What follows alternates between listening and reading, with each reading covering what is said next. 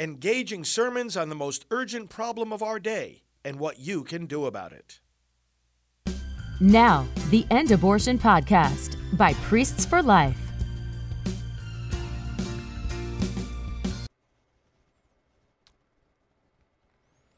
A reading from the book of Exodus. The Lord said to Moses, Go down at once to your people, whom you brought out of the land of Egypt, for they have become depraved. They have soon turned aside from the way I pointed out to them, making for themselves a molten calf and worshiping it, sacrificing to it, and crying out, This is your God, O Israel, who brought you out of the land of Egypt.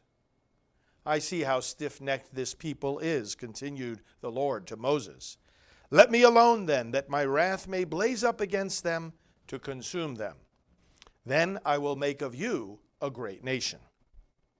But Moses implored the Lord his God, saying, Why, O Lord, should your wrath blaze up against your own people, whom you brought out of the land of Egypt, with such great power and with so strong a hand?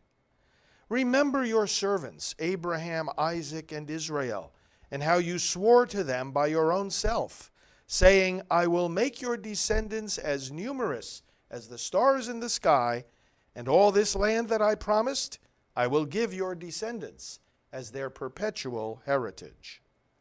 So the Lord relented in the punishment he had threatened to inflict on his people. The word of the Lord. Thanks be to God. I will rise and go to my father. I will rise and go to my father. Have mercy on me, O God, in your goodness. In the greatness of your compassion, wipe out my offense. Thoroughly wash me from my guilt, and of my sin, cleanse me. I will rise and go to my father. A clean heart create for me, O God, and a steadfast spirit renew within me. Cast me not out from your presence, and your Holy Spirit take not from me. I will rise and go to my father. O Lord, open my lips, and my mouth shall proclaim your praise. My sacrifice, O God, is a contrite spirit, a heart contrite and humbled, O God, you will not spurn.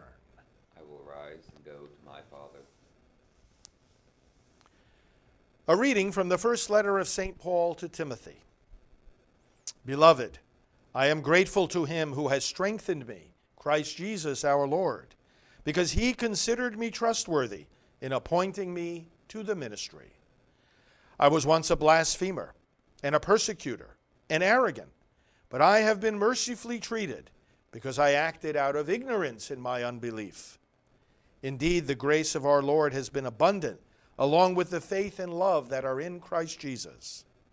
This saying is trustworthy and deserves full acceptance. Christ Jesus came into the world to save sinners. Of these, I am the foremost. But for that reason, I was mercifully treated, so that in me, as the foremost, Christ Jesus might display all his patience as an example for those who would come to believe in him for everlasting life. To the King of ages, incorruptible, invisible, the only God, honor and glory forever and ever. Amen. The word of the Lord. Be to God.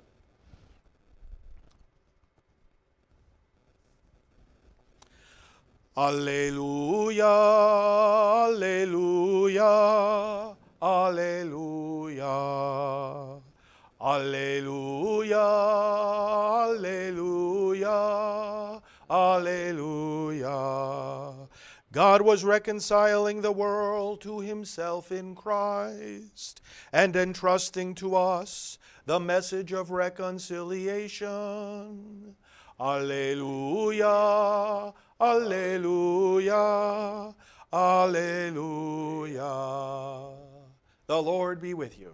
And with your spirit. A reading from the Holy Gospel according to Luke. Glory to you, O Lord. Tax collectors and sinners were all drawing near to listen to Jesus. But the Pharisees and scribes began to complain, saying, This man welcomes sinners and eats with them. So to them he addressed this parable What man among you, having a hundred sheep, and losing one of them, would not leave the 99 in the desert and go after the lost one until he finds it. And when he does find it, he sets it on his shoulders with great joy. And upon his arrival home, he calls together his friends and neighbors and says to them, Rejoice with me, because I have found my lost sheep. I tell you, in just the same way, there will be more joy in heaven over one sinner who repents than over 99 righteous people who have no need of repentance. Or what woman, having ten coins and losing one, would not light a lamp and sweep the house, searching carefully until she finds it? And when she does find it, she calls together her friends and neighbors and says to them, Rejoice with me, because I have found the coin that I lost. In just the same way, I tell you, there will be rejoicing among the angels of God over one sinner who repents. Then he said, A man had two sons, and the younger son said to his father, Father, give me the share of your estate that should come to me. So the father divided the property between them. After a few days, the younger son collected all his belongings and set off to a distant country where he squandered his inheritance on a life of dissipation. When he had freely spent everything, a severe famine struck that country, and he found himself in dire need. So he hired himself out to one of the local citizens, who sent him to his farm to tend the swine. And he longed to eat his fill of the pods on which the swine fed, but nobody gave him any. Coming to his senses, he thought, how many of my father's hired workers have more than enough food to eat? But here am I dying of hunger. I shall get up and go to my father, and I shall say to him, Father, I have sinned against heaven and against you. I no longer deserve to be called your son. Treat me as you would treat one of your hired workers. So he got up and went back to his father. While he was still a long way off, his father caught sight of him and was filled with compassion. He ran to his son, embraced him, and kissed him. His son said to him, Father, I have sinned against heaven and against you. I no longer deserve to be called your son. But his father ordered his servants, Quickly, bring the finest robe and put it on him. Put a ring on his finger and sandals on his feet. Take the fattened calf and slaughter it then let us celebrate with a feast, because this son of mine was dead and has come to life again. He was lost and has been found. Then the celebration began. Now the older son had been out in the field, and on his way back, as he neared the house, he heard the sound of music and dancing. He called one of the servants and asked what this might mean. The servant said to him, Your brother has returned, and your father has slaughtered the fattened calf, because he has him back, safe and sound. He became angry. And when he refused to enter the house, his father came out and pleaded with him. He said to his father in reply, Look, all these years I served you, and not once did I disobey your orders. Yet you never gave me even a young goat to feast on with my friends. But when your son returns, who swallowed up your property with prostitutes, for him you slaughter the fattened calf. He said to him, My son, you are here with me always. Everything I have is yours. But now we must celebrate and rejoice, because your brother was dead and has come to life again. He was lost and has been found. the gospel of the Lord. Praise to you, Lord Jesus Christ. Brothers and sisters, on this anniversary of the tragic events of 9 11, we remember what happened, we remember the victims, and we recommit ourselves to defending freedom and life and America. This candle which is a 9 11 memorial candle we have been using at Priests for Life ever since the first anniversary of that day. Our headquarters was right there in New York City, not far from where the Twin Towers stood. So we will light this at the end of the, uh, of the homily as we go into the uh, general intercessions. And so appropriate are the readings of today to help us think about the meaning of this anniversary. The son who sinned and then returned was given a ring for his finger, a fine robe, sandals on his feet, and was given a festive meal. That's us. That's what Christ Jesus does to us. These are symbols of the new status he gives us. The new robe, he clothes us in righteousness. He makes us his sons and daughters of the Father. He puts a ring on our finger. It is the sign of salvation. We have life eternal. We have a deep close relationship with God that we could never even imagine, much, much less achieve by our human strength alone. He gives it to us. We are Christians. We are endowed with the gifts of the Holy Spirit. He puts sandals on our feet so that we can walk, indeed run, in the way of His commandments with superhuman strength. We have superhuman strength because we have the Holy Spirit working in us to help us understand the faith, articulate it, and live it, and to make the sacrifices necessary to serve God and His people, to love the way He loves us. This is not, not only is it not easy to live the Christian life, friends, it's not possible without the divine life within us that makes us sons and daughters of God. It's not possible. The Holy Spirit in us elevates us to a new status and makes it indeed possible. This is what our faith tells us. We have all been the prodigal son. We have all sinned. The father was catching sight of this son of his from a distance. We don't have to find the father, he's looking for us already. We just have to respond. We just have to be humble enough to say, Yes, I have sinned. And we say that every day, don't we, in our prayers, and that's how we open every Mass. And He is ready to exalt us. He gives the fatted calf, He gives a festive meal. His meal symbolizing the grace He gives us every day and ultimately the food of this bread of life that we have in the Eucharist. Yes, He gives us a meal of His Word each and every day. He feeds us with the grace we need and the strength to fulfill every duty He gives us, to endure every sorrow we have to endure, to make every sacrifice we need to make in order to love and serve others. God's mercy to His people is shown throughout Scripture. His mercy in the to the prodigal son is shown also to the people way back at the time of Moses. God had given them the commandments through Moses, and then while he's getting these commandments, which start with, I alone am the Lord your God, the people are making a molten calf and saying that that was their God. Your people have become depraved, the Lord tells Moses. Moses goes down from the mountain and he's so angry at them, he smashes the tablets of the commandments in a symbolic gesture saying that that's what the people had already done. They had smashed the commandments, they had violated the first and foremost of those commandments. I alone am the Lord your God. And then Moses turned to Aaron, who was leading the people, and said, What kind of leadership is this? And Aaron gave him the lamest excuse in human history. He said, Well, I, I took the gold off the rings and threw it in a furnace, and this calf came out.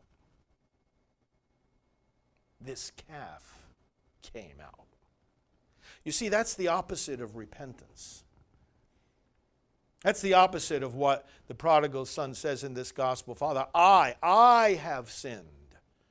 Aaron's trying to make excuses for himself and the people. This calf came out. Yeah, magically, all by itself, sure. But we do that all the time. We try and make excuses for our sins. Repentance and taking hold of God's mercy means we acknowledge those sins and turn to the Father that He might transform us. You know, there are some verses left out of this first reading because when these readings are put together, you know, it's not necessarily continuous.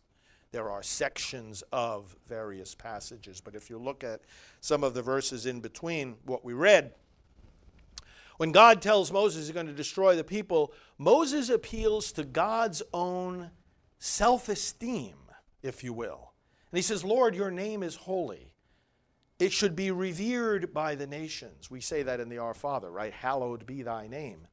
Moses said, If you destroy the people, what are these Egyptians going to say? They're going to say, this, this God brought them out into the desert only to destroy them. He did it with wicked intent. And Moses is basically saying to God, God, you don't want to have a bad reputation, do you? And we see God speaking the same way, by the way, through the prophet Ezekiel when he talks about much later in the history of God's people uh, bringing them back from exile. He says, Not for your own sake do I do this, but for the sake of my great name that has been profaned among the nations.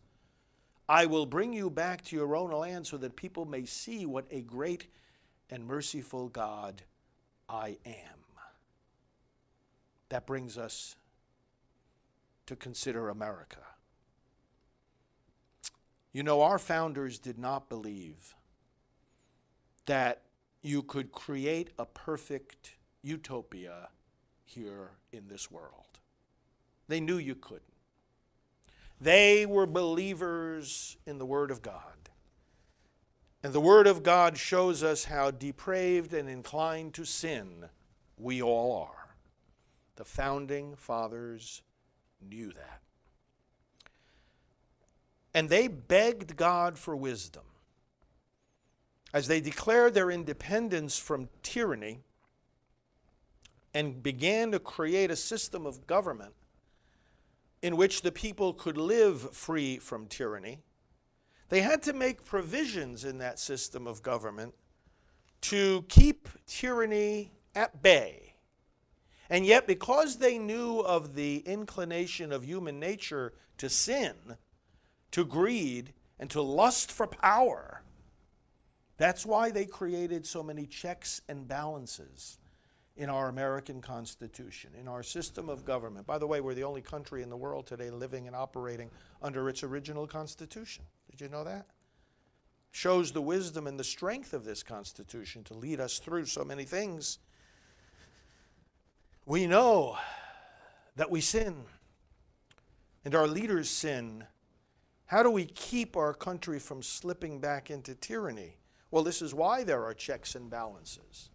This is why a president can veto an act of Congress and Congress can override a veto and the Supreme Court can say that a law or a presidential action are contrary to the Constitution and both the President and the Senate can and are responsible for putting the people on the court in the first place. And back and forth it goes, all these different checks and balances.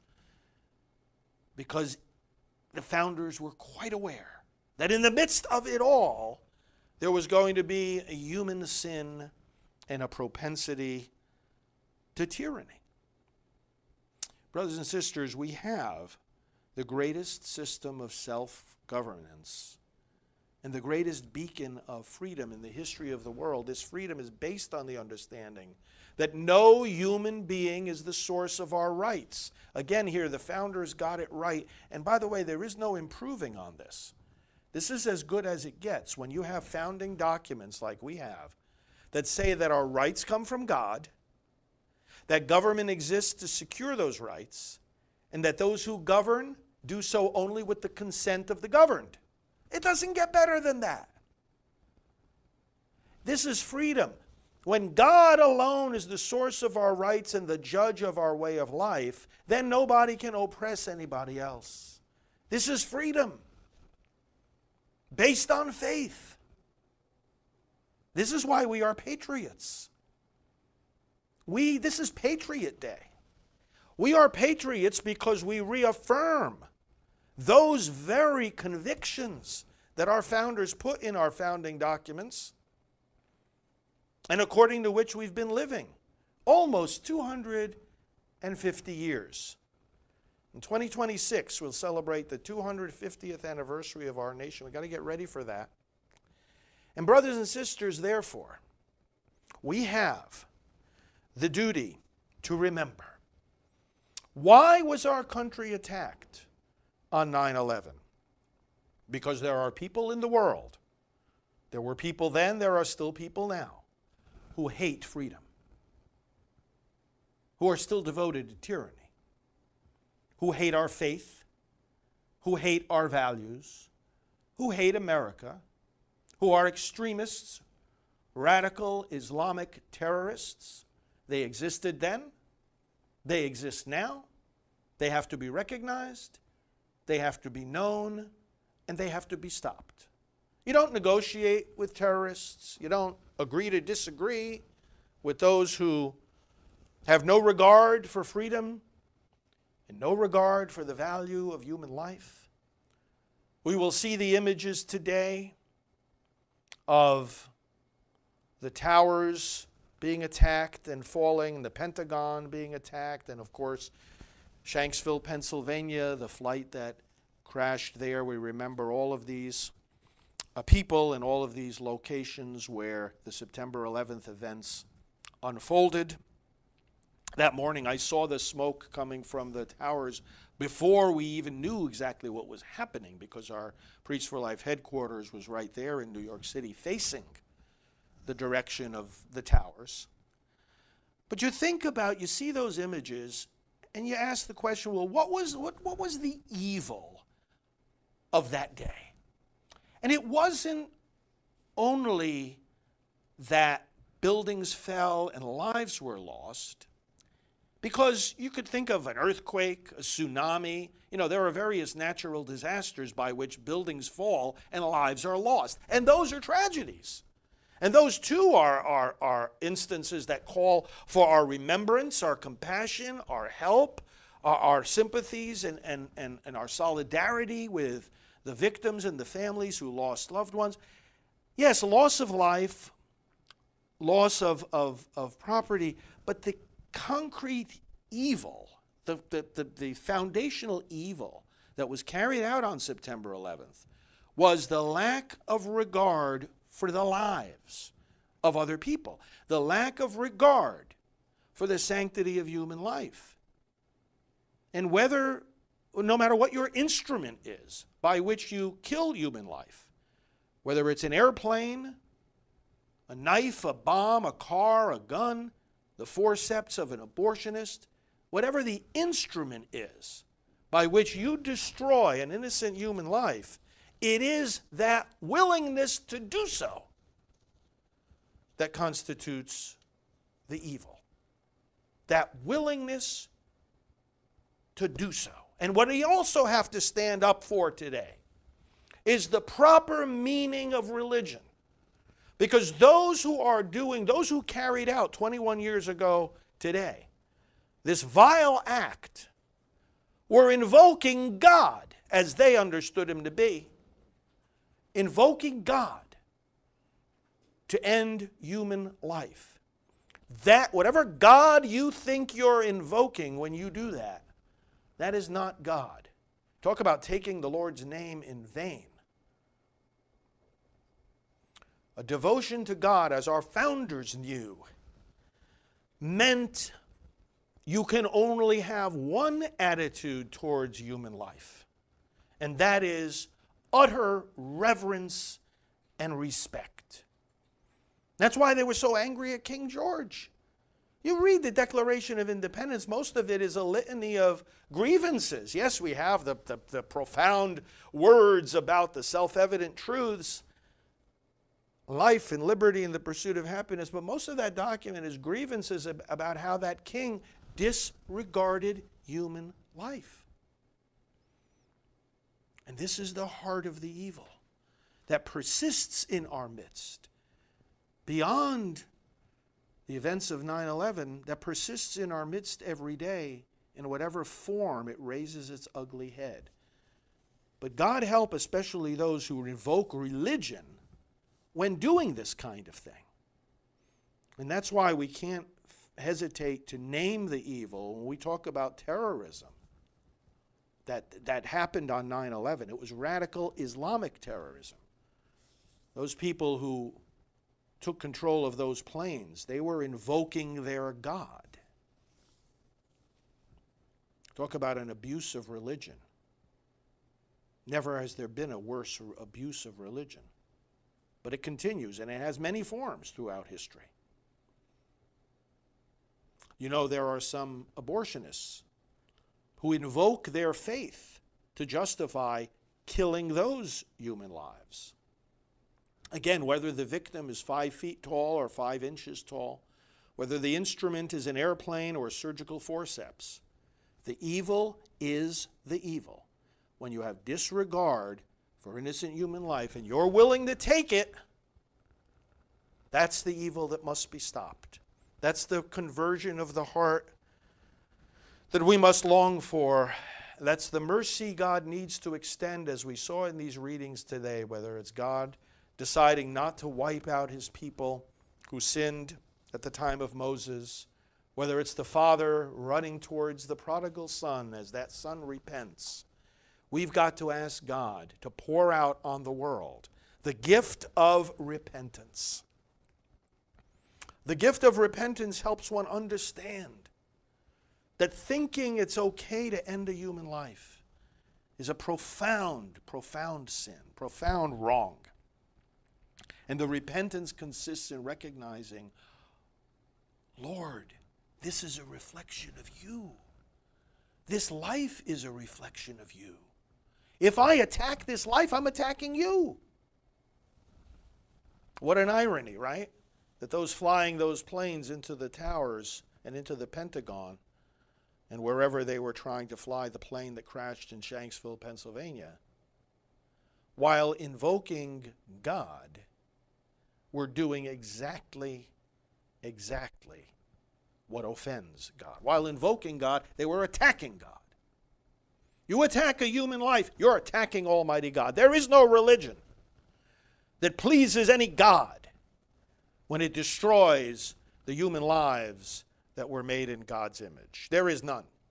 So today is Patriot Day.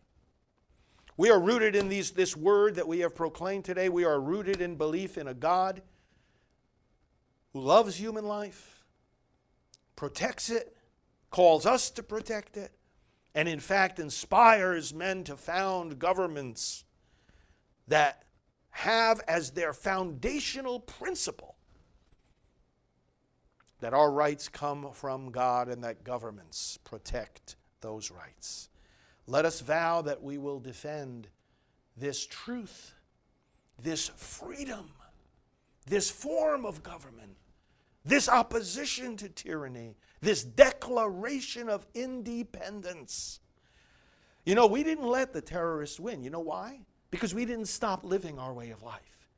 Again, this happened because there are people, and they still exist today, who hate our way of life. We didn't stop living it. They win only one way, not because they knock down buildings or kill thousands of people. They win only if we stop living our way of life based on freedom, based on faith, based on reverence for life. Yes, we learned a lot from 9 11, just like we learned a lot from the pandemic. These things changed our lives. They made us more aware. Certainly, we're more conscious of terrorism, and we have higher levels of security, don't we, in various aspects of life. That's not a bad thing, that's a good thing. It makes us more aware, it makes us more cautious, but it doesn't paralyze us. That's the point. We live our lives as Americans, we live our lives as Christians, we live our lives as patriots, we live our lives as sons and daughters of God, and we are not deterred. That's the victory. The victory is that we are not deterred from living our way of life in freedom and in faith and in reverence for life. Keep doing it, brothers and sisters. Let today be a, a resolve, a renewal of our commitment to do exactly that. So we commend to God as we now move into the creed and the, uh, the profession of faith and also the general intercessions. We, we commend to God those brothers and sisters of ours who died on that day. And by the way, at the 9 11 memorial, which has the names inscribed at the p- location of the towers of all the people who died that day, there are a number of plaques that give the names of the pregnant moms. And it says her name, and then it says, and her unborn child. We remember all of these people and we commend them now to the Lord. Lord, we light this candle, and may it symbolize your love for all the victims of this tragic series of events on September 11th, and may it symbolize too our love for them and your love for us. In Jesus' mighty name, amen.